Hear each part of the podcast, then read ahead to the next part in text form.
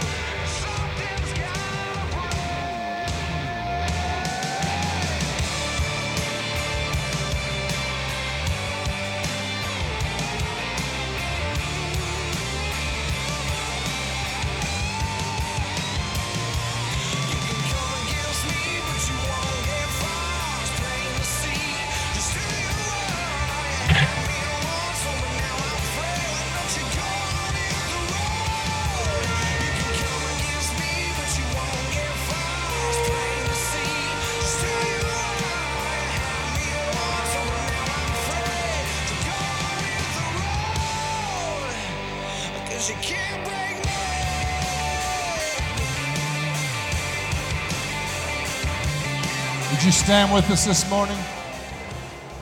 Let's give the Lord a good hand clap of praise. We praise you, Lord. My God is great. My God, my God. You're great, Lord, great.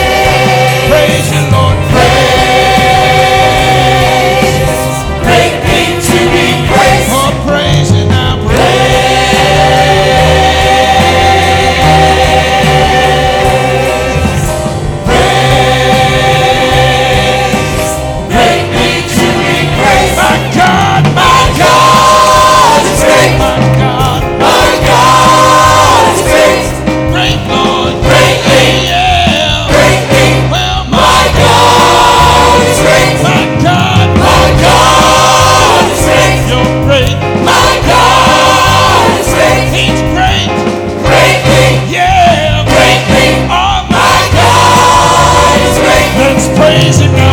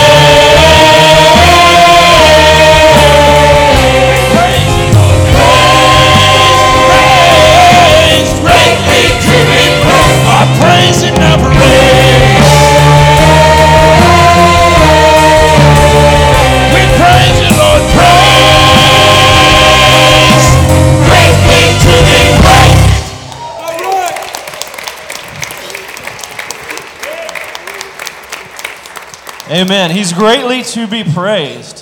What a wonderful day. What a wonderful day. I have a very special announcement. I want to start out with this right off the bat. I believe that spring is finally here. Amen. Amen. Amen. Amen.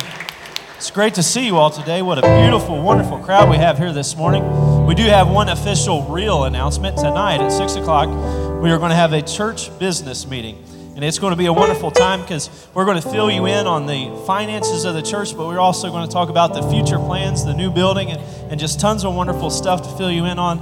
And it's going to be an awesome thing. You, you can come and be a part and see behind the scenes of all the workings of the church that maybe normally you don't see, but it's going to be a wonderful time. Then, when we get done with the business meeting, maybe this is the best part that you're looking forward to, is we're going to have a dessert fellowship back in the gym and it's going to be a wonderful time with sweets. What we're asking is, is if you come, that you would bring some sweets with you, stuff that you can hold in your hands. You don't need a fork or a spoon, brownies, cookies, that type of thing. We're going to have milk and we're going to have wonderful fellowship back in the gym. And speaking of wonderful fellowship, right now, we're going to get out in the aisles, hug necks, shake hands, high fives, and we're going to welcome each other here to the house of God.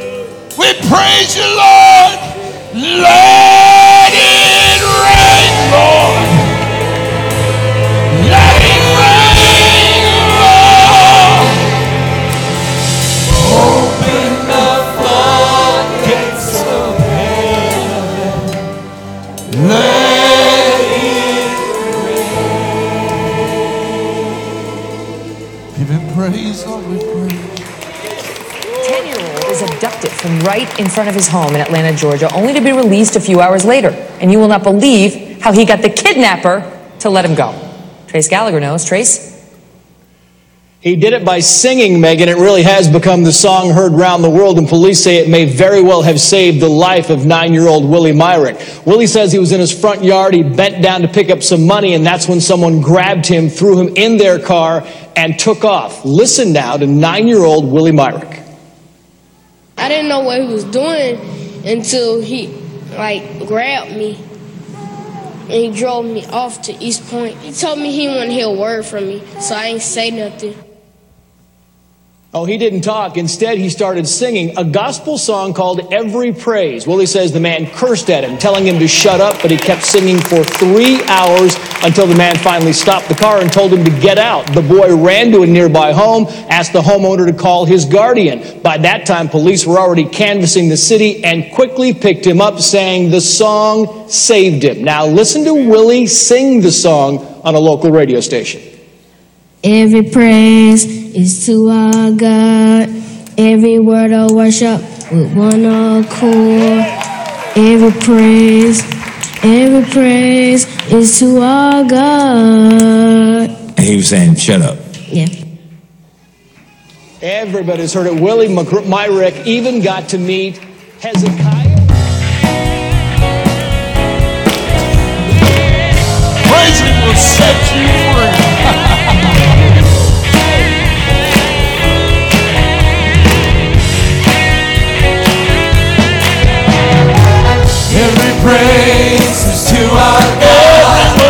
Every word of worship in one accord. Every praise, Every praise, every praise, every praise is to our God. sing hallelujah, Sing hallelujah to our God. hallelujah. Glory, hallelujah is to our God. Every praise, Every praise, every praise, every praise is to our God. Every praise to our God. Every word of worship. Every praise, every praise to our God. Hallelujah to our God. Glory, hallelujah to our God. Every praise, every praise. Every praise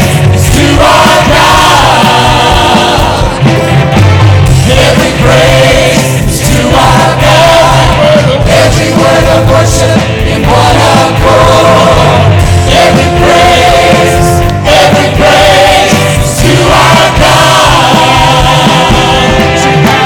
Sing hallelujah to our God.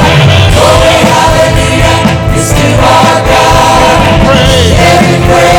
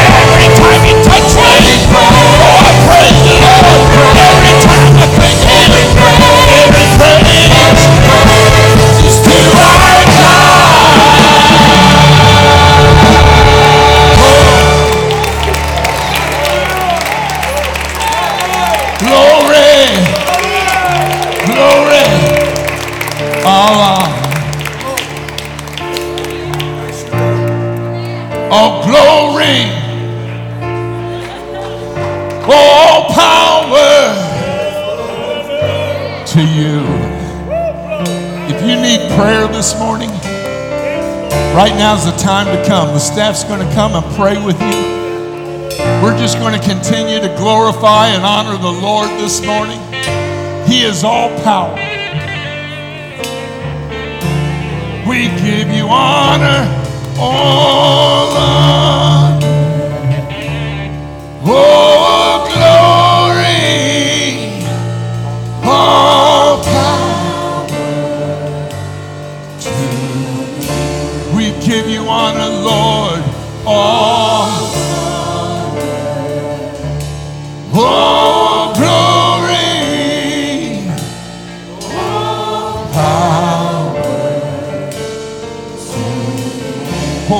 zamanı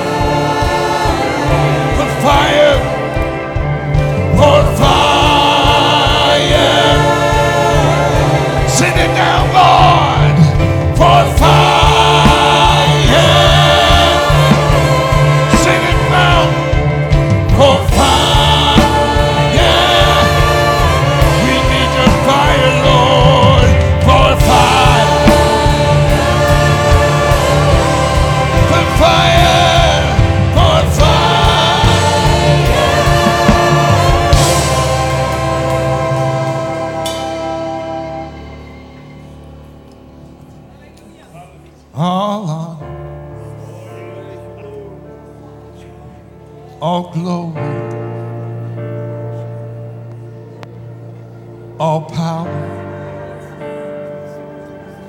to we give you honor. We give you glory lord. All power all power unto you.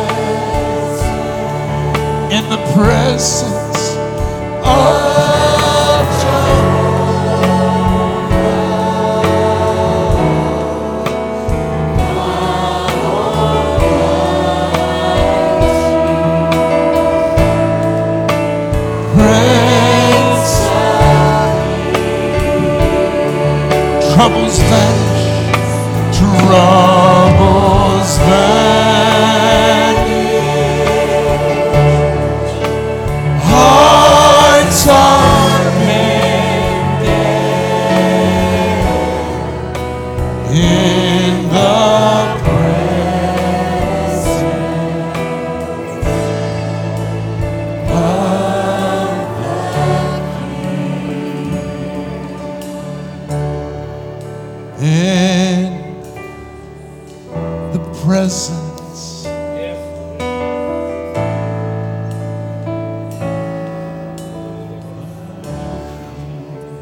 He's here right now. In the presence.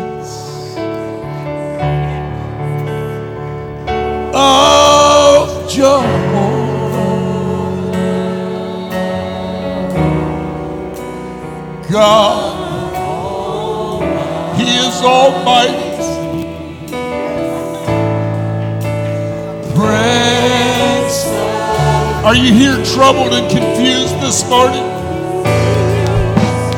Troubles. Are you brokenhearted?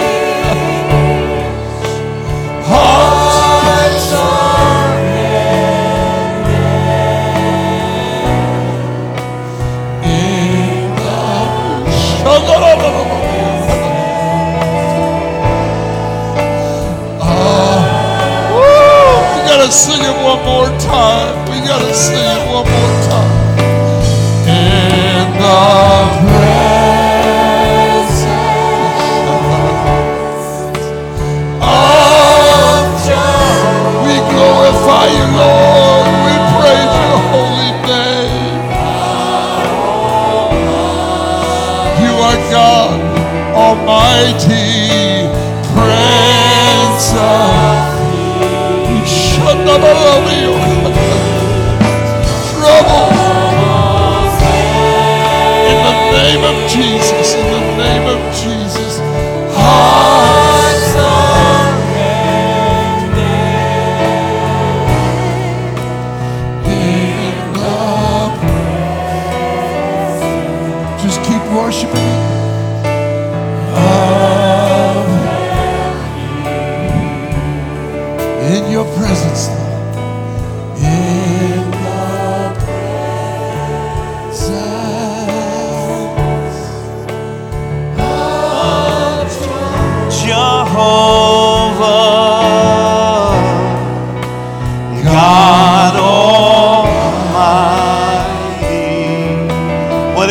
This morning?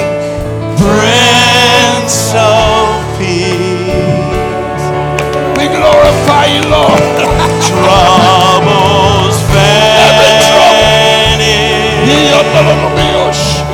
Heart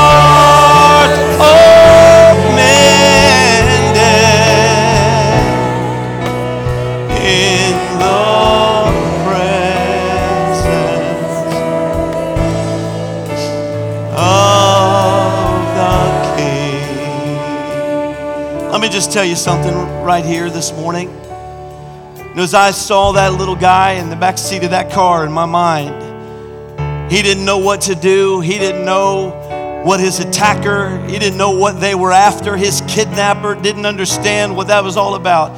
But he did all that he knew to do. I know a couple others that did the same thing he did. They were down in the deepest, darkest part of a swampy dungeon when all of a sudden, out of nowhere, Paul looked over at Silas and said, Let's just sing a song. Let's just sing and let the praises to our God be awesome and mighty in this place where we're at, in this circumstance where we're at. I don't know where you are today. I don't know what's got you down. I don't know what that kidnapper's doing in your life, but you may feel like you're in the dungeon or you're in the back seat of a car and that enemy's got the driver's seat. But I want you to know something. If you'll lift up some praise in this house this morning, he's going to dump you off and he is going to set you free. I believe the Lord is here to touch and minister to your need. The presence of the Lord, one touch. Hear me today. One touch. That's all you need. Oh my goodness. One touch. It don't matter if it's been a year. It don't matter if it's been six months. It don't matter how long you felt tormented and how long you've been sick or how long you've needed God to bring deliverance. One touch. How many of you know this morning He is here? He's here by His Spirit. Lift up that other hand right now. Let the power of God minister right where you stand. He can perform the impossible. Hallelujah. Hallelujah. Father, we give every need to you, every concern, every circumstance in this house. In the name of Jesus. In the name of Jesus. God, oh. Hallelujah. Hallelujah. Glory to God. Glory to God. Sing it out. Oh, our troubles. Troubles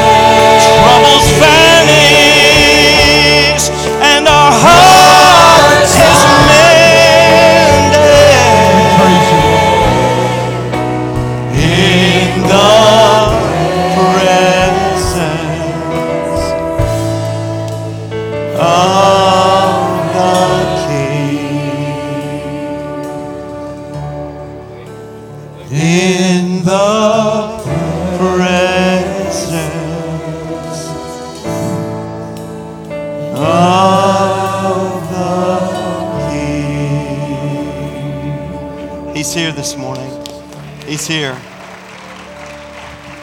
No musical instruments right here. And it's peace, peace. Sing with me. Wonderful peace coming down from the Father above. Just voices sing it out. Sweep over my spirit forever, I pray. In fathomless billows of love. Amen. Amen. Praise God.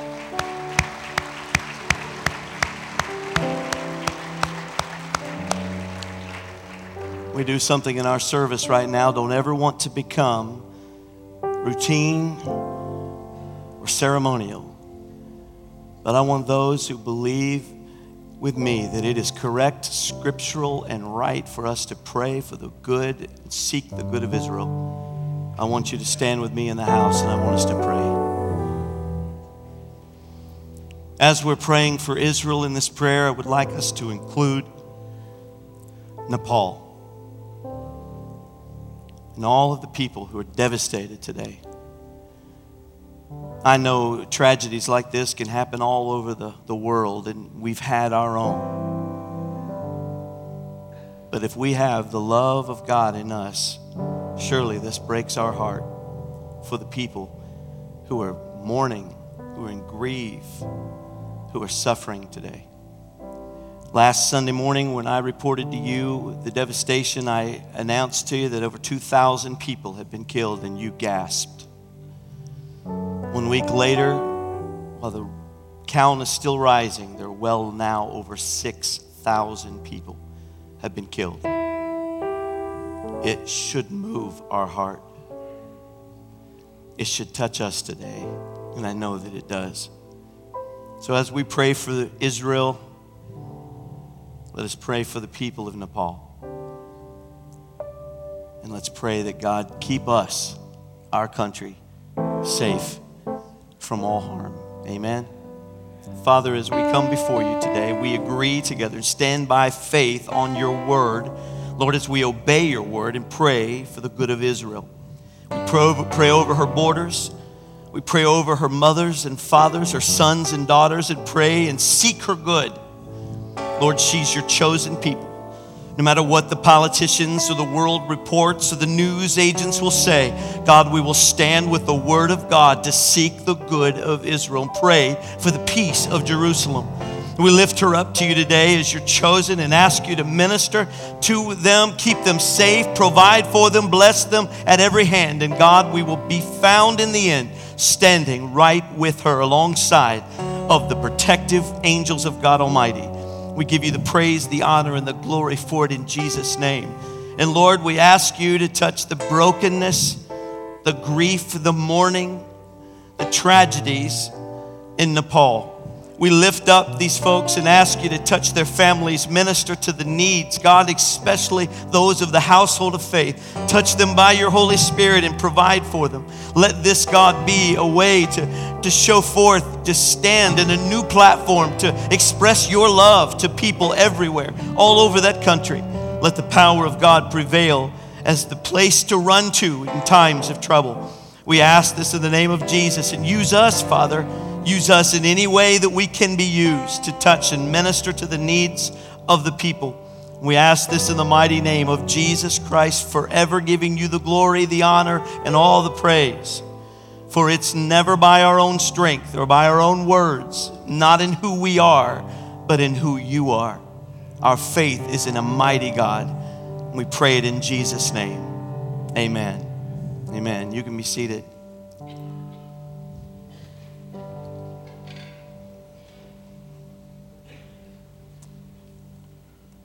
As the ushers get ready to serve you this morning, I want to remind you of a couple of things. And one is that I want to. Uh,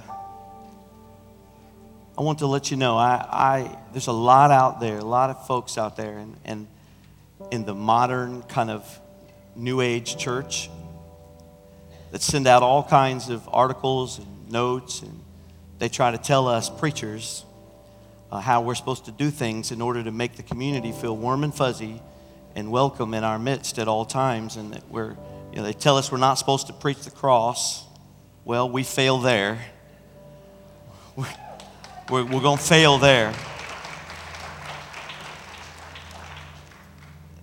They tell us that we're, we're not supposed to do lots of things, but one of the things that I'd, I'd heard very recently was well, to be honest with you, I got I get anonymous letters all the time. You know, it's okay. I, I you write an awful lot. You, you're busy.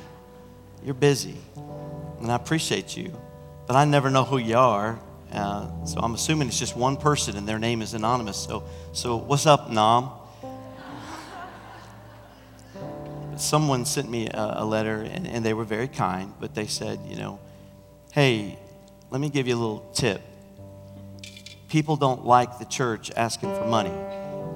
So I think you need to stop with the offerings and collecting, you know, in the in the services. And Maybe you should, you know, put a box at the back of the hall back there where people can go if they want to.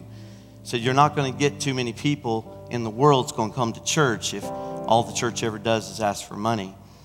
And uh, so just just trying to give you a little help on how you can fill that place up. And I, I folded the letter and I put it in my anonymous file. It's getting pretty full. um, actually, to be honest with you, I, I tore it in half. not because if you wrote it, I'm not mad at you for it. It's just that I went to the Lord about it. And the Lord let me know something. He said, Hey, listen here, bucko. You don't think God uses the word bucko, but He did. He, he said, Listen to me. You didn't start the giving, and you ain't going to stop it.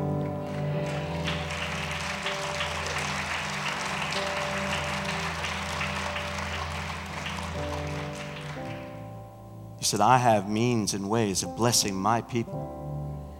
He says, the ones that don't want it, the ones that gripe about it, the ones that don't like it, the ones that don't see its value or worth, are those who have not tested me to see that I am God.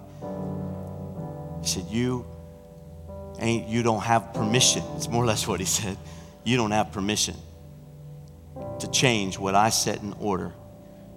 Old Testament times all the way to New Testament times. He said, You don't have permission to change that. He said, My word says it best give, and it will be given to you. Pressed down, shaken together, and running over, shall men give into your bosom. And he said, what, With what measure you give, the same will be given to you. The Lord said, Don't you dare cut off their water. Amen.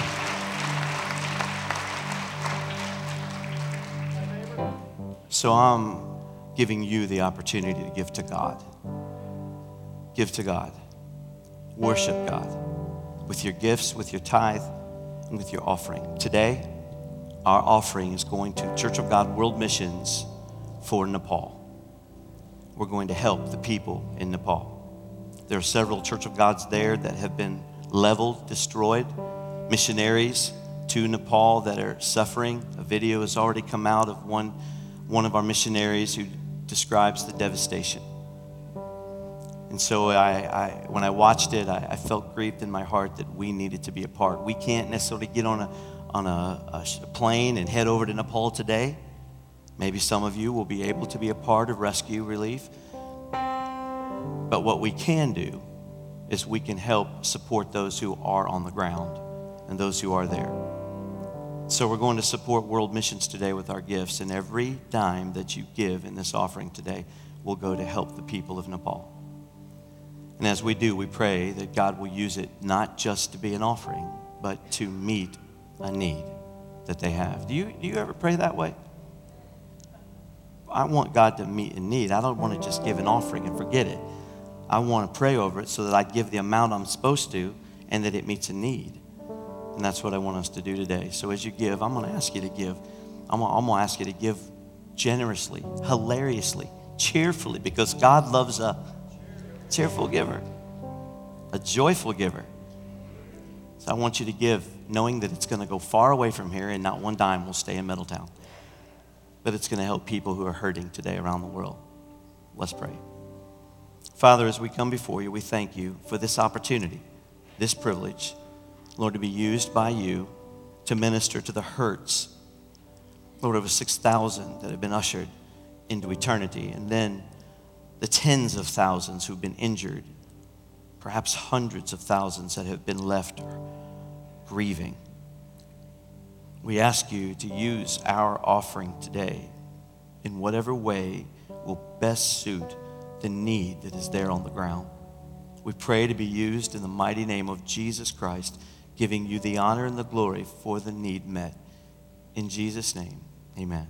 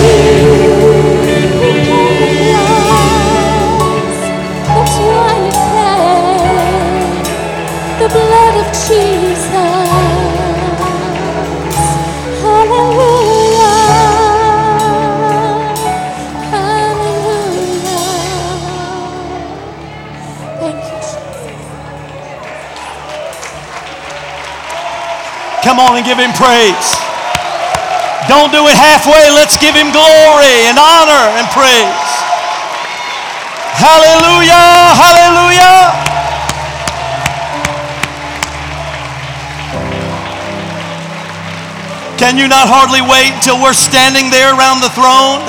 I'm going to be looking over. We're going to see loved ones who have gone on before.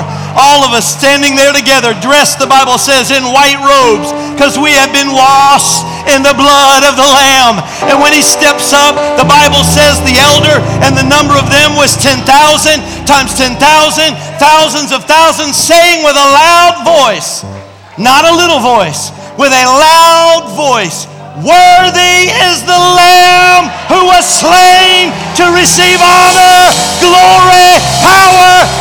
Oh, oh, hallelujah. He's worthy. He's worthy. Glory to God, glory to God.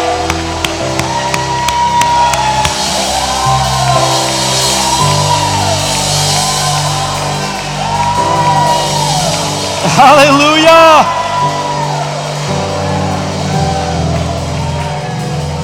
Glory to God. Glory to God. Glory to the Lord. Hallelujah. We lift you up, Lord. We honor you, Lord. We're not here to honor man. We're not here to honor anything in this world. We're here to lift up the bloodstained banner of Jesus Christ. Hallelujah.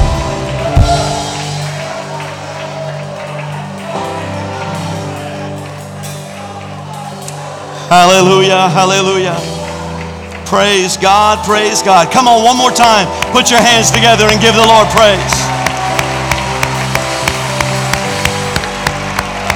The Bible says, Clap your hands, all ye people. Shout unto God with a voice of triumph. glory, glory. You know, in an atmosphere like we've got, like we've got right now, you don't have to leave like you came in. You don't have to leave like you came in. You don't have to carry that backpack of garbage that you brought in here today. You can lay it down. And in the name of Jesus, you can rise up, walk out of here completely free, unloosed, and healed by the power of Almighty God. Oh, glory. Glory to God. You need it. You need Him. You cannot go another day without Him. You need Him this morning. I want you to lift up both your hands if you can, unashamedly before God. Ask Him right there, right now God, take what has to be taken from me. Bind up what has to be bound. Loose what needs to be loosed in me right now. Oh, in the name of Jesus not by might nor by power, but by my spirit, says the Lord of hosts. Healing is in this house. Deliverance is in this house. God is doing a work in you in this house.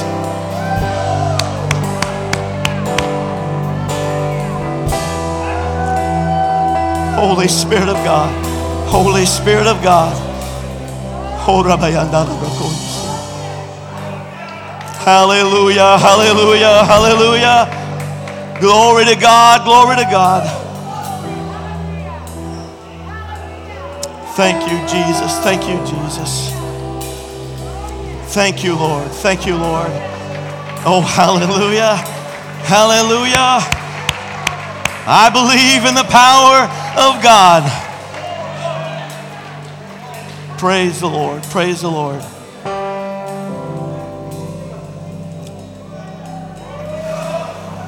Thank you, Lord. Father, I pray right now in the name of Jesus. I pray over your people. I ask God that you give me an anointing right now as a shepherd over this house. I pray that you oh, I pray God that by the power of your Holy Spirit, being a spirit filled church, Lord, we're asking right now for you to minister to the very brokenness in this place. Lord, there are those that have walked in here today and they've got their they've got their smile on. They they've come in and they're carrying themselves as usual. Lord, the whole world doesn't know, doesn't understand the pain, the grief, the sorrow. They don't know, God. No one knows around them that they're standing at the very crossroads. They don't know if they can go another step. And they think nobody knows. But God, you're intervening in the middle of this service this morning to let some lady, some man know that you are here for them. That, Lord, you've come anointed to absolutely do a work in them. They're not going to walk out carrying the wounding, the hurting, the bitterness is going to go. The unforgiveness, oh, oh, the unforgiveness is going to go. The healing is going to come, and deliverance is going to be the order of the hour. Not tomorrow, not next month, now, says the Lord.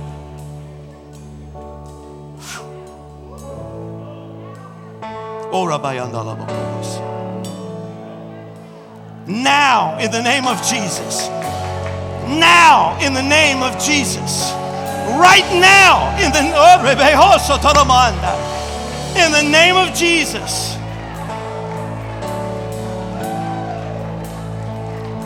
Lady, lift up your hands. God is setting you free right now. You didn't know how He was going to do it, you didn't know how it was going to happen. It's just suddenly happening right now in your heart, in your mind. Your circumstances are going to change. Hmm. In the name of Jesus. In the name of Jesus. Thank you, Lord.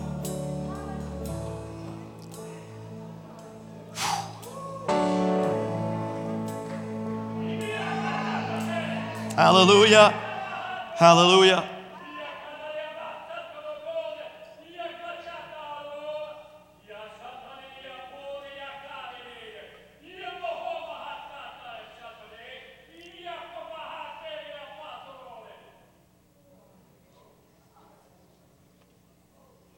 Do you think that I am not able? Do you doubt the power that I have? Look around you. Sense and know in your own mind and in your own heart what I have accomplished for you already. Count your many blessings and know that I am the same God of power. I'm here today to deliver. I'm here today to perform a mighty work in your heart, in your life, in your activities and circumstances. Trust in me, says the Lord. Do not look to the things, the beggarly elements around you. Do not judge my power based on your current circumstance. Trust and know that I am a God of creative power and I can indeed perform out of nothing a miracle that will astound you, says the Lord. Trust and know that I'm here to perform it, says God. Hallelujah. Hallelujah.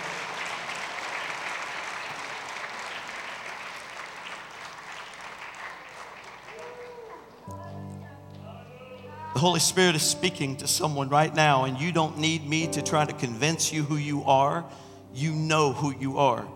I want you right now, wherever you are, to just slip up a hand and praise all over the sanctuary. Let's do this. But if you've heard this and you know this is God speaking to your spirit, I want you to receive it. Do something right now to let the Lord know that you receive His deliverance, that you're responding to His spoken word over you. What you have heard today, if you're visiting with us, is what we understand and know in the Word of God is the Spirit of God at work, the gifts of God in action in the church, tongues and interpretation of tongues. This is biblical and correct in the church, and we have heard from the Holy Spirit. Someone will leave here different today. You'll write this date down in your Bible as a date that will never be the same again. Never will your life be the same. Thank you, Lord, for blessing, for touching, for delivering. In the name of Jesus Christ, we honor you and praise you. And everyone said, Amen. Amen. Amen. Turn to somebody, and if you're close enough and you don't care, shake their hand or hug their neck, whichever one you feel comfortable Don't sit down just yet. We're going to read the word. Sorry.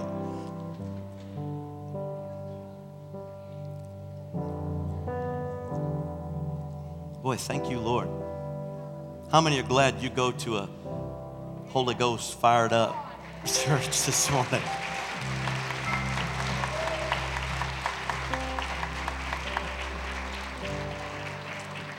You see, it's, it's not about our denomination or our religion. We don't act like this because we're Pentecostal. We're Pentecostal because we have found God like this.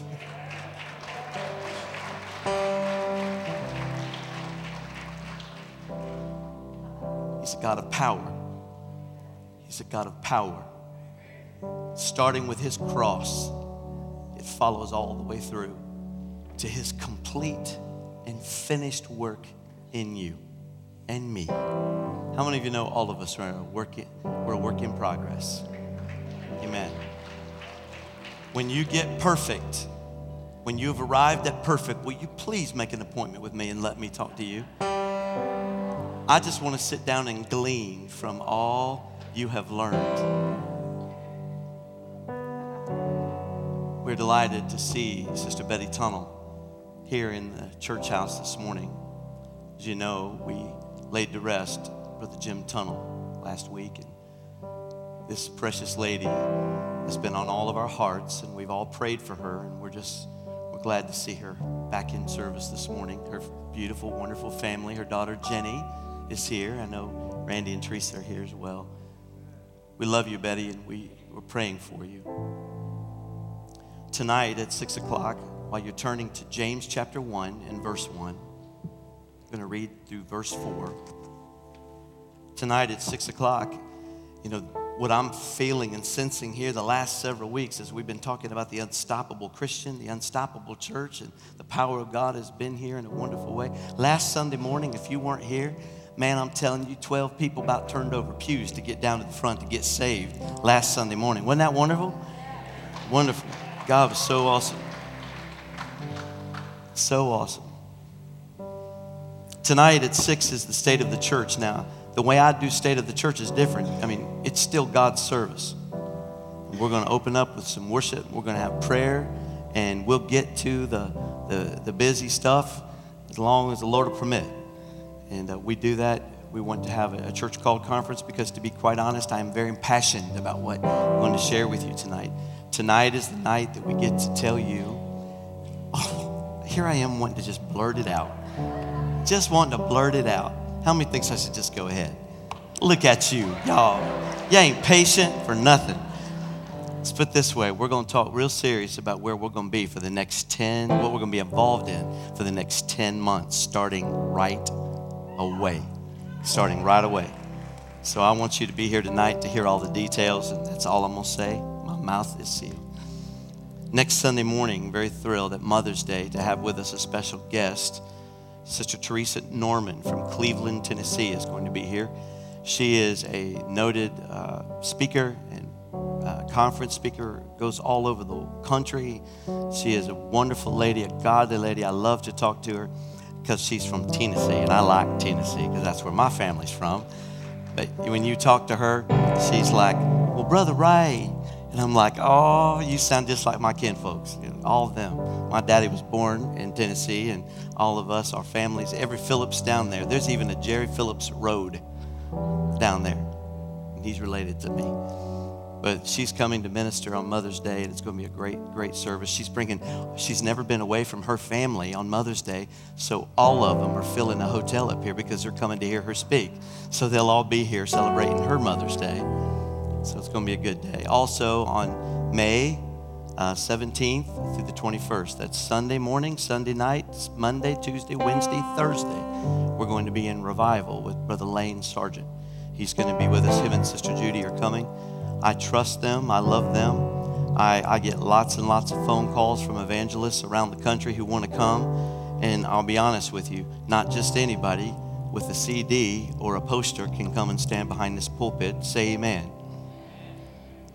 Pray about that, and we want someone who's going to come in and pour into the life of our church. What I like about most evangelists is that they come through on a on a fly, however they come. They come. They come in blowing in and blowing out, and they really don't get to know my people, and they really don't care about my people. They just want an offering. And uh, they usually, the, the way the pattern works is they start big, everybody comes to hear them, and then it dwindles down to nothing by the last night. What I love about Brother Sargent's revivals is he starts with the normal crowd, and a lot of folks come, but it just gets bigger every single night until the last night's his biggest night. So that tells me that you love him, the power of God is on him, and the Holy Spirit's using him. So that'll be the 17th through the 21st. James chapter 1. A few minutes, I'm going to speak. Called this message Textbook for Tough Times. Textbook for Tough Times. James, a bondservant of God and of the Lord Jesus Christ, to the 12 tribes which are scattered abroad, greetings. then listen to what he says. I mean, this is chapter 1, first couple verses. And this is what he, he says My brethren, count it all joy when you fall into various trials. Let me read that again. Surely he didn't say what I think he said. My brethren, count it all joy when you fall into various trials, knowing that the testing of your faith produces patience. Please have patience right now. But let patience have its perfect work, that you may be perfect and complete, lacking nothing. Let's pray. Father, as we come before you this morning, we ask you to bless, to touch in this hour. Speak to us by your Holy Spirit, and let your presence be here in a marvelous way to bring us into a mode of understanding, Lord, what you're speaking to the church today. In Jesus' name we pray. Amen. You may be seated. Immediately after service, in the choir room, we're going to be having a meeting for the Clayton Street Mission. If you are interested in outreach ministry, if you have a desire, a calling in your life to work on outreach to our community, whether that be through children, adults, through the homeless, through the hurting, through homeless shelters, through uh, VBSs in downtown, however, any label or identity of, of outreach ministry, we invite you to come to this very special meeting right after church. It'll only last a few moments, a little bit of your time and we're going to get right to it and share with you some things about how you can be involved in what we're calling in our outreach ministry the Clayton Street Mission, going back 100 years to our beginning to understand where we're supposed to go today in reaching the community. So I invite you to come back there for a few moments. We've been talking about an unstoppable church, an unstoppable Christian. Being unstoppable, not failing and faltering and stumbling all along our way in what I consider to be difficult and hard times. These are difficult days. When you look at the headlines all around us, you can't hardly believe what you hear. I mean, in Nepal, over 6,000 people killed in a few moments of time. Unbelievable how it just came out of nowhere. It just hit suddenly in the middle of the, I think it was in the middle of the night when it hit like it did killing that many people in just a few minutes. Rioters tearing up our cities in America now, some of the major cities in America dealing with rioters and what I consider to be criminals who are breaking in stores and looting and, and tearing down and burning down and retirement homes and grocery stores and or pharmacy stores and unbelievable. And then you've got the protesters who, who are angry and they're in the street and they're trying to be peaceable about that. They're trying to get their, their unrest across to the world. They're wanting people to understand and know they got an issue. They want to talk about it. They want to fix this. There's protesters all over the country. And it seems like there's just unbelievable unrest and stress in the cities all around us. Seems like everybody is, is going through things. You find it not only nationally, but internationally. You find it that way all across the board, even in our own city, in our own communities, in our own families. I've had family members come and talk to me, and they'd say, My family is like what you're seeing on the city of Baltimore right now. My family is arguing and, and fussing and falling apart, and there's just no peace. There's no peace. And I hear that on the news. There's no peace. I hear that everywhere I look. No peace. We know that's a sign of the end times when the world will be crying out for peace. Some of the recent headlines to show you and I that we're in troubled times 21 Christians beheaded in Syria as the Islamic radicals ISIS declares war. Did you hear this? Have you known this? I read the article where they've literally said this in words. I found it in quotes. They have declared war on the cross. Did you know that? War on the cross.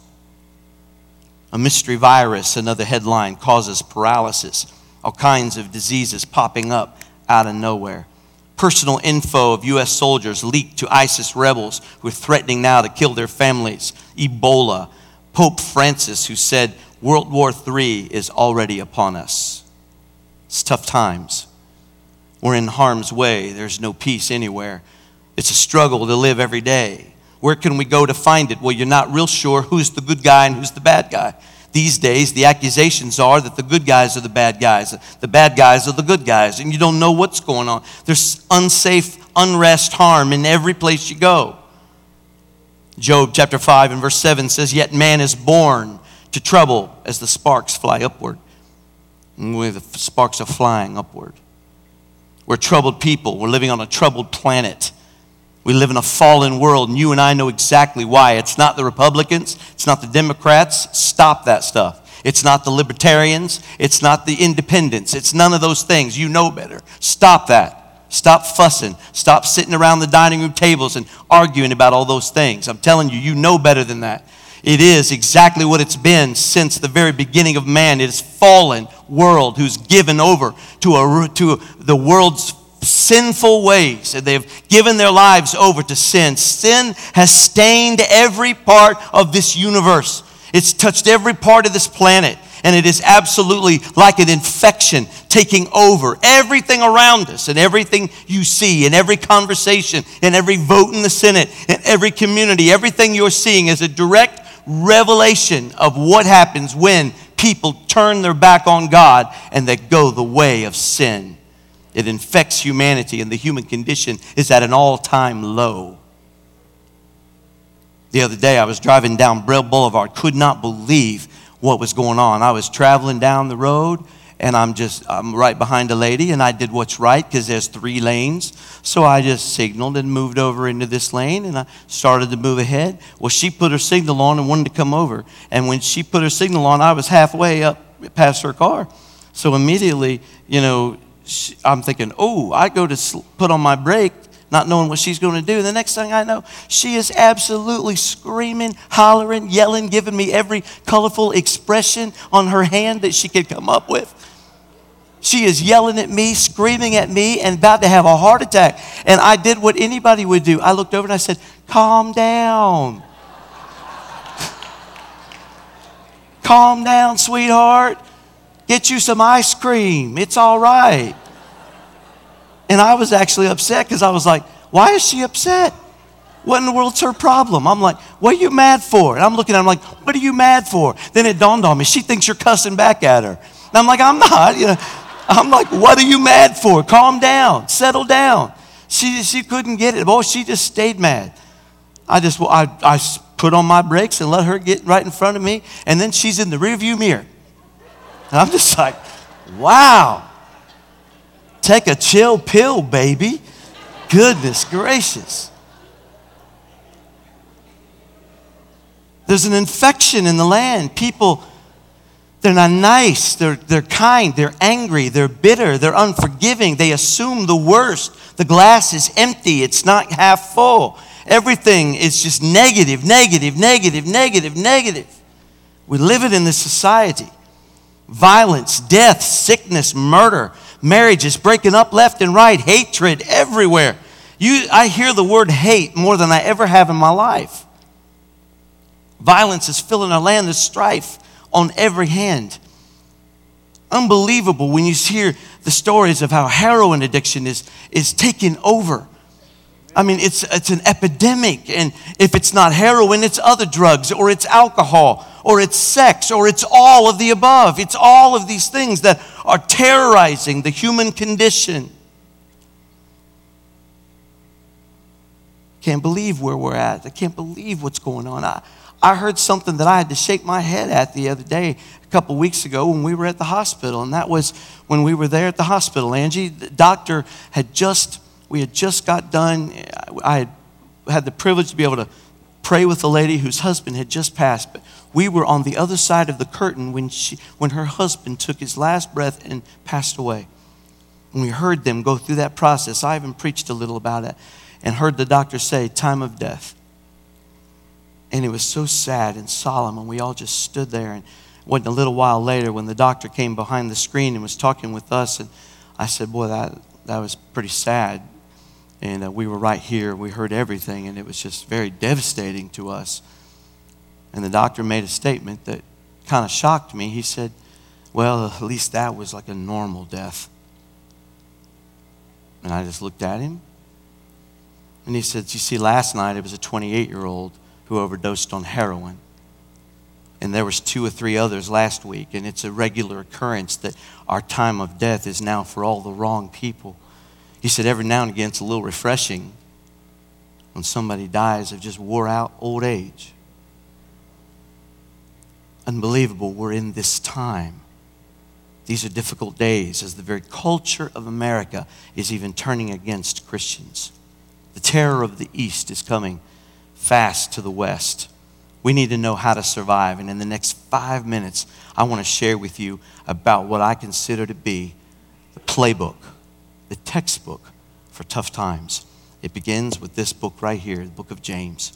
The book of James was written in AD 38 to 44. No one really has it all pinned down, but it was written right there, one of the very earliest books written in the New Testament. But it's a book that, although written 2,000 year, over 2,000 years ago, it was a book that could be sold at family bookstore right now on the front line as a current book for the 21st century Christian. James, who was the half brother of Jesus, the biological son of Mary and Joseph, he wrote for us a manual, a textbook for how you get through tough times. He's not like Paul. Paul, his reading is more like a it's more like a talk. It's more like a sermon. It's more like he's up here preaching today.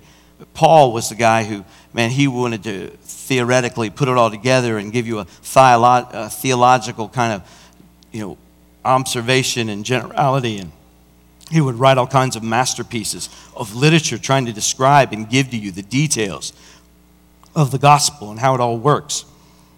Not James. James is just a straight talker. He's giving you what I call, Brian, a, a locker room talk. Brian shared with us at the mix about how he just goes in there and you can see him like at halftime bringing the team in, getting around and just telling them straight talk, just straight up what's going on. Defense needs to do this. Y'all need to do that. You need to suck it up and get strong. You need to do this. You, you guys need to quit acting like babies. and I love you. All in the same breath. Someone counted over 50 50 commands that are in the book of James. And he starts out, cut to the chase, bottom line. What are we just going to cut and get right to when he starts writing his little five chapters? In this little letter, he says something to us that is quite amazing. He says in the very second verse, after it's just kind of introduced him, it says this Brethren, my brethren, count it all joy when you fall into various trials. Now, are you seriously kidding me? You mean you're going to start off this letter with something that bizarre, that strange, that kind of unnatural? I mean, we know, he said, you know, fall, we're going to fall. Brethren, count it all joy when you fall into various trials. He's not wasting any time to let us know we're going to face all kinds of trials. We're going to face troubles and circumstances that are going to take us by surprise. And most of our, most of our trials and troubles, they do. They take us by, suddenly by surprise. They're not something that we're expecting. It's kind of like the other day I was driving down the road again. I'm in, a lot of sermon illustrations happen in my car.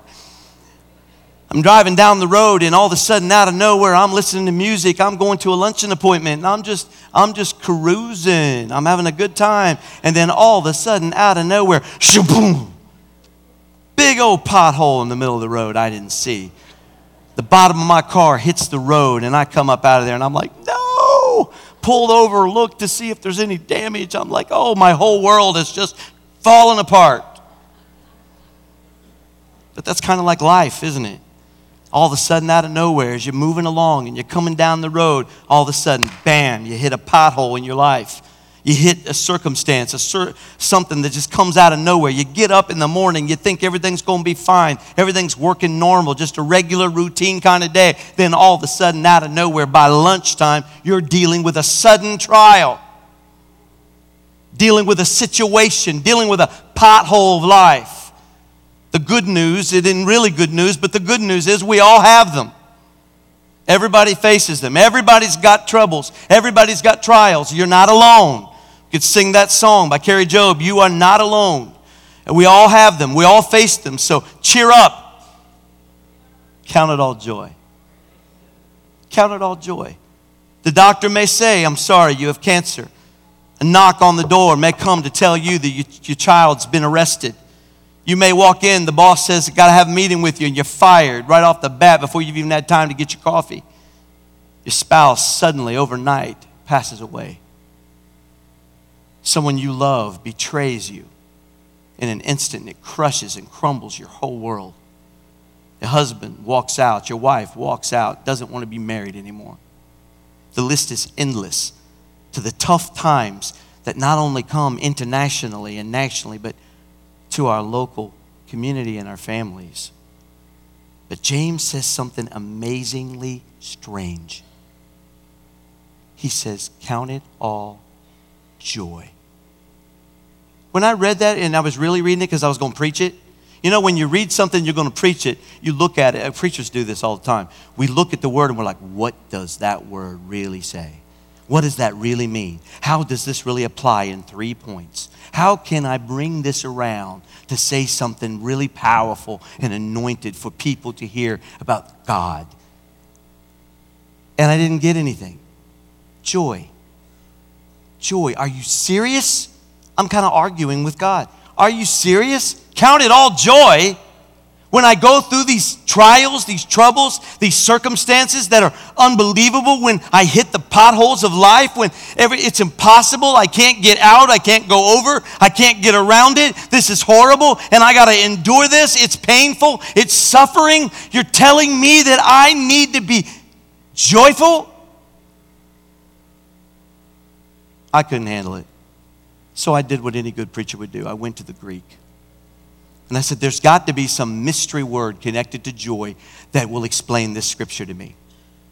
I've got to find something. So I went to the, the Greek and the Hebrew and I looked up the word joy. And here's what I found out. There, oh, hang on. Joy is the word chera, which is where we get the word cheer. You know what I found out? Joy means joy.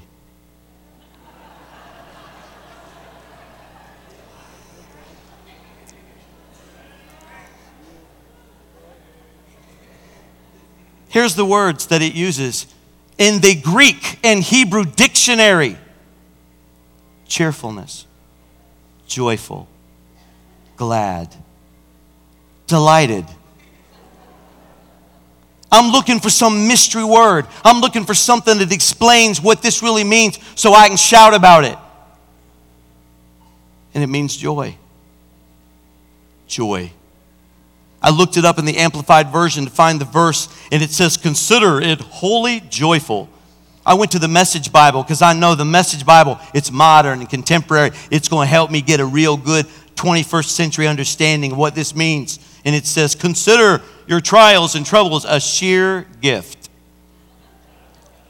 Another version said, Be very glad.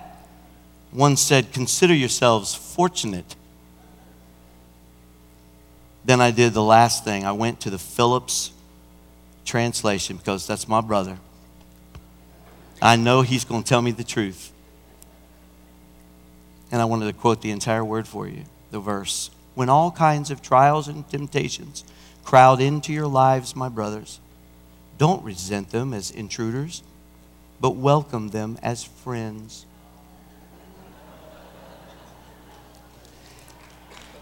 then it says, it's got next to it an exclamation point. The exclamation point's what bothered me the most. Because you know what exclamation point means. It means be excited about this.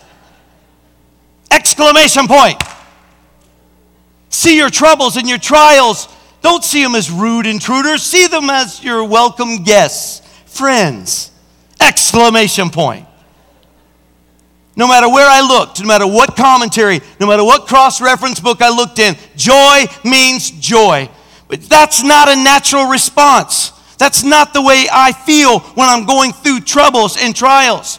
God, that's asking too much. I'm like, are you serious? Am I supposed to get up now and preach this as meaning joy?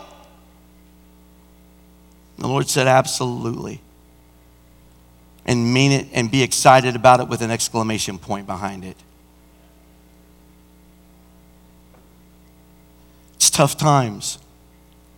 It's tough times in my life, Lord, and you want me to consider pure joy? Consider it pure joy?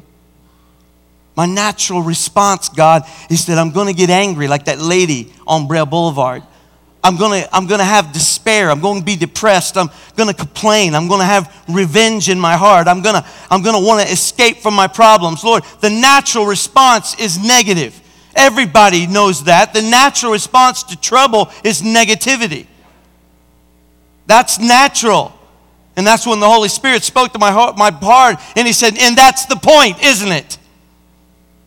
I'm telling you to step out of the natural and into this supernatural. I'm asking you to let me be God and you be man.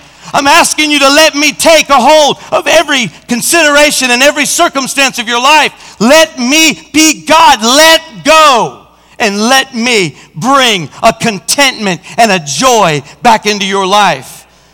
James is showing us something from heaven. He's showing us something that's impossible in the natural. You can't walk away from a cemetery. I've done that. You can't walk away from it and be filled with joy, but you can only when the supernatural power of the Holy Ghost gives you a confidence and a contentment that says, I will see them again. That confidence, that assurance, that's what gives us joy. It won't make sense. It doesn't make sense. But he's not asking you, he's not asking, the Lord's not asking us to figure it out. He's telling us about a supernatural reaction that's only possible through the Holy Spirit. We have to look above our circumstances. You have to, you got to get this. God is sovereign. What does the word sovereign means? It means he's in control. That means we got to know that. Somebody says, No, why would God ever do this or why would God ever do that? Listen, God is sovereign, He's in control. If He doesn't bring it to you, then He's allowed it to come. And if He has, suck it up. Realize that this is God at work in your life to bring a greater good, and it is promised in His Word that it's going to be joyful and glad, and you're going to be delighted when He's done because the work He's going to do is going to perfect in you something that you needed. Now that's hard stuff. I can't, we couldn't preach that at some of these churches now. Patty cake churches don't like that. They, they, they're going to run me right out. They're not going to be, they're not going to, uh-uh, don't tell me that. No, don't you understand? God don't want preachers up there begging for money. God don't want pe- preachers up there preaching about sin. God don't want people out there do, doing all kinds of stuff to try to get the people, you know, to, to change their life. He wants to just be their friend. Love wins. Love does win, but how many of you know sometimes love is tough? I don't know how you feel about it, but that little mama that chased her little boy down in those riots.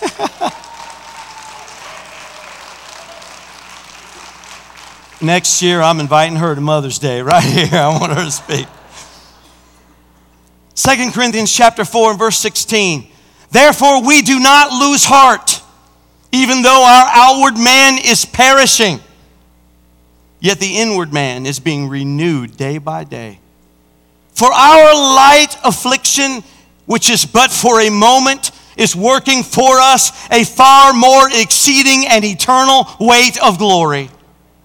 That's what the word says. It's working for your good. Some of you wouldn't have got to heaven had you not gone through the trial and the trouble that you've been through. Some of you wouldn't have the, the walk with God that you've got today, the strength that you have, if you hadn't went through the fire. Gold don't come any other way. It's got to be burned in the furnace. And we get upset and we pray ourselves out of the furnace when God is saying, if you want to be prayed out of the furnace, you got to go in deeper where it's burning harder. Sometimes we got to submit ourselves to the work that God wants to do because when He does, I promise you, on the other side of it, you're going to be real proud. You're going to be joyful. You're going to be filled with gladness at what He does. So James is saying, man, why don't you go ahead and be joyful on the way in? That way you can get a hold of what God is going to do from the very beginning. Trust in the Lord with all your heart. Lean not to your own understanding, but in all of your ways acknowledge Him, and He will direct your path. The Holy Spirit will enable us to see our trials from God's view and not our own, and that's where we get our joy. I'm not trying to tell you that when you go through the trial or through the trouble that you're supposed to pretend it doesn't exist. That's like the, you know that old joke way back in the day about the charismatic who was walking around in, in hell and said, "This, I am not here. I do not claim this. This is not real." A trial's a trial. Trouble's trouble. Pain is pain. Suffering is suffering. We understand and we know this. God's not saying to us, if you, you're supposed to cancel out your trials, you're supposed to ignore your trials, you're supposed to look at your troubles and pretend like they don't exist. No, you'll cry, you'll weep, you'll be filled with sorrow, but you won't sorrow like the world does because you've got hope in an anchor. His name is Jesus Christ. Pastor Watkins, precious former pastor of our church, talked to him this week. He's doing well. He's looking forward to coming and being with us as soon as possible. He used to quote from memory a poem written by Corrie ten Boom, who was in the concentration camps in Germany. He used to quote this by heart in the services, and I always loved it when he would quote this thing because he would just weep and cry, and he'd say this, and he had it down every line. It's this I don't have it memorized. My life is but a weaving between my God and me. I cannot choose the colors he weaveth steadily. Oft times he weaveth sorrow, and I, in foolish pride, forget he sees the upper, and I the underside. Not till the loom is silent and the shuttles cease to fly will God unroll the canvas and reveal the reasons why. The dark threads are as needful in the weaver's skillful hand as the threads of gold and silver in the pattern He has planned. He knows, He loves, He cares. Nothing this truth condemn. He gives the very best to those who leave the choice to Him. Count it all joy. Count it all joy. It's a choice.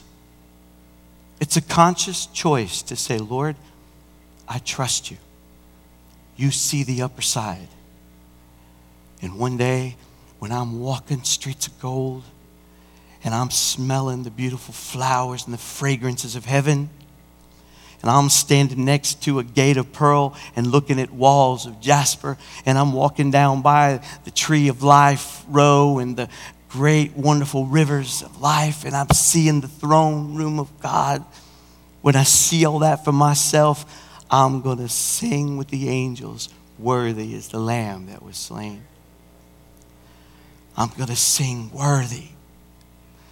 And I'm going to thank Him. I'm going to be filled with joy. So, right now, I'm going to make some grown up statements. I'm going to understand and know. I'm going to get past the big battle of my pride and my flesh. I'm going to square up. I'm going to say, This is the truth.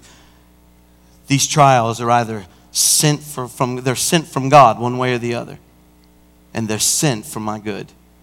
And if I get that question settled, if I understand that's settled, then I can get to the real meat of what He's wanting to do in my life.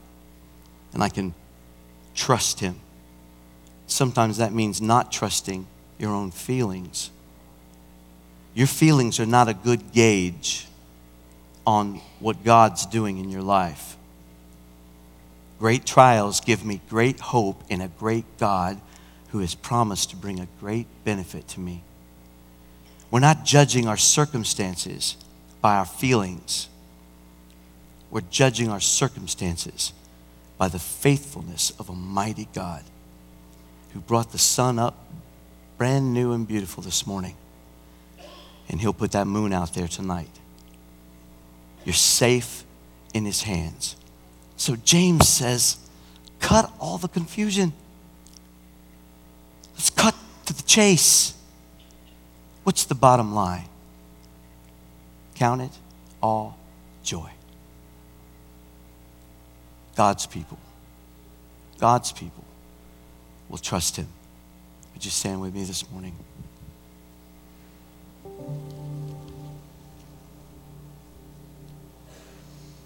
Verse 3 there says, knowing that the testing of your faith produces patience. But let patience have its perfect work, that you may be perfect and complete, lacking nothing. It's in knowing and the testing. My faith was tested. I've shared with you many times about when I walked down with my family down the breezeway of Miami Valley Hospital and said goodbye to my precious mom. I couldn't believe she was gone. I couldn't believe I was leaving the hospital without her. My dad led the crew. There was about 20 of us walking down that hall to the parking garage to get in our cars. I remember looking up at the sky and I said, She's with you, right? And I felt the contentment and the peace of God. I didn't understand it all. I wasn't very happy, joyful. I wasn't celebrating. I was in pain. My family was in pain. But God used that in my life to test my faith. You know what it tested me on? It tested me on being a pastor. It tested me on praying my own prayers through, because Mama always did that. She prayed through most every problem I ever had. Most of the time, she'd check with me about quarter till six to see if what I was preaching and if she needed to add a point or two. He tested my faith on heaven. I wanted to know everything I could about heaven. I read every book by every author that ever wrote anything. I read everybody's testimonies. I wanted to know what it looked like, felt like, smelt like. I wanted to know who'd been there before. I wanted to know what they saw, how they felt, because I knew my mom was there. And the more I let him test my faith, the more sure I became, the more solid I became, the more real it became. I didn't have to read that little boy's book, although I appreciate it. I didn't have to do any of that anymore. I put all those books down and I just went to John chapter 14 when Jesus said, Don't let your heart be troubled. You believe in God? Believe also in me. In my Father's house are many mansions. If it were not so, I would have told you. I go to prepare a place for you. And if I go and prepare a place for you, I will come again and receive you unto myself, that where I am, there you may be also. And the way you know, the way you know I'm going, you know. Thomas said, How do we know? Jesus said, I'm the way, I'm the truth, and I'm the life. So I got my ticket. Jesus is my ticket. And heaven is a promised, prepared place, and He's coming to get me. So, Mama, I'm on my way. Just any day now. Any day now. I hope to hear a trumpet and we all go on the big old shuttle. But don't forget, group picture by the tree of life.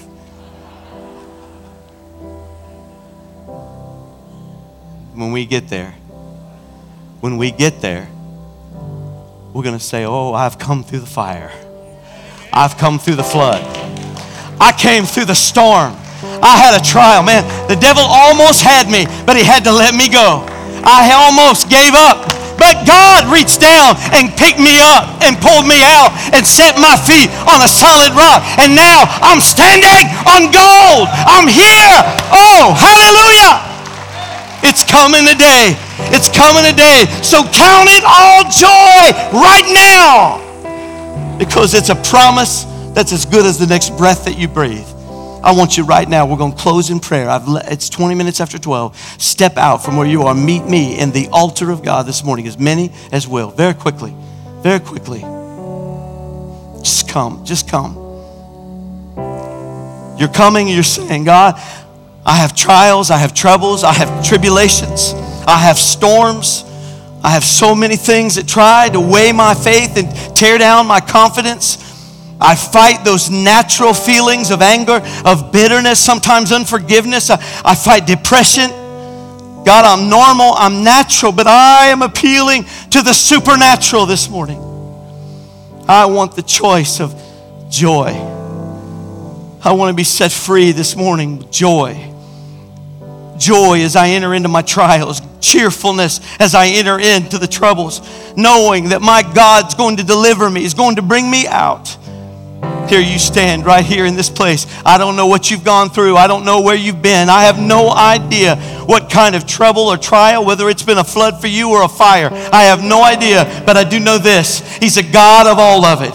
He was a God in the fire with the Hebrew children, and He was a God on the water in the midst of the storm. So He's got it covered.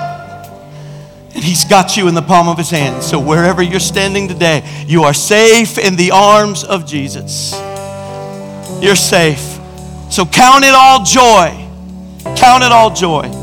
And let God heal you, deliver you, set your feet on a solid, solid standing this morning, right now. Would you just lift up your hands where you are, all over this house? I'm praying for all of us. We all go through this. Hallelujah. Father, we come to you. Lord, we bring every care, every concern, every circumstance. God, we don't know what the boss is going to do. We don't know what the country's going to do. We don't know who's going to be the next president. We don't know any of those things. God, I don't know what tomorrow holds with my family. I, I don't know who will be here and who won't be next month, Lord. But what I do know is that I can count on you. I trust in you. I'm leaning hard on you. I no longer will lean on the arm of flesh. I won't look to the left or to the right, but I'm going to keep my eyes centered on you, the prize of my faith. In the name of Jesus Christ, we thank you, we honor you, we bless you. We give you the glory and the honor for it all. For it's not by might nor by power, but by my spirit, says the Lord of hosts. Count it all joy in the mighty, mighty name of Jesus Christ. With every head bowed and every eye closed, please allow me to take a few moments. I cannot close this service until I have asked you if you have trusted Jesus Christ as Savior of your heart and life. If you need Christ in your life, I'm going to pray. We're going to pray a prayer. Prayer that if it prays, if you pray this from your heart, this will get heaven's attention and Jesus will become your Lord. And I'm telling you, heaven will know about it and dance and shout. The Holy Ghost will be all over this. If it's just words to you, it'll mean nothing. But if you mean it from your heart, it's going to change your life forever. Jesus died on the cross, gave his life for you. You've heard us sing about it, you've heard us preach about it. Now you need to know that it's for you to accept in your life, to make him Lord of your life, to for, ask him for forgiveness of your sin to come into your life. If you're ready to do that today and you're here, would you just slip up your hand and write back down? Wherever you are in this house, is there any one person that I say, Pastor, I'll pray that prayer this morning? Anyone at all? Anyone that needs Jesus, we're just going to pray. I'm not going to call you up on the front. I'm not going to embarrass you. We're just going to pray right here where you're at. Are you here today? You say, Pastor, I need Jesus. All right. I'm going to assume that we have a whole house full. We got one. Amen. God bless you, brother. God bless you. Well worth it. Let's accept Christ into our life today. I want everybody in the house. We're all going to take you. There's going to be about uh, several hundred of us are going to take you right to the throne of grace, brother. We're going to pray this prayer. You pray with me, okay? Can I come down there with you? Would that be all right? I said I wouldn't embarrass you, but you're the one that waved at me. Let's pray together. Help me, church. Let's pray. Dear Lord Jesus, come into my heart. Forgive me of my sins. I accept you into my life. I know you died on the cross. You rose from the dead. You purchased my salvation. With forgiveness in my heart, confession in my mouth, I believe in my heart you are the Son of God. So, according to your word, I'm saved. I'm born again. I am a child of God. In Jesus' name, amen. Amen. God bless you, man. God bless you.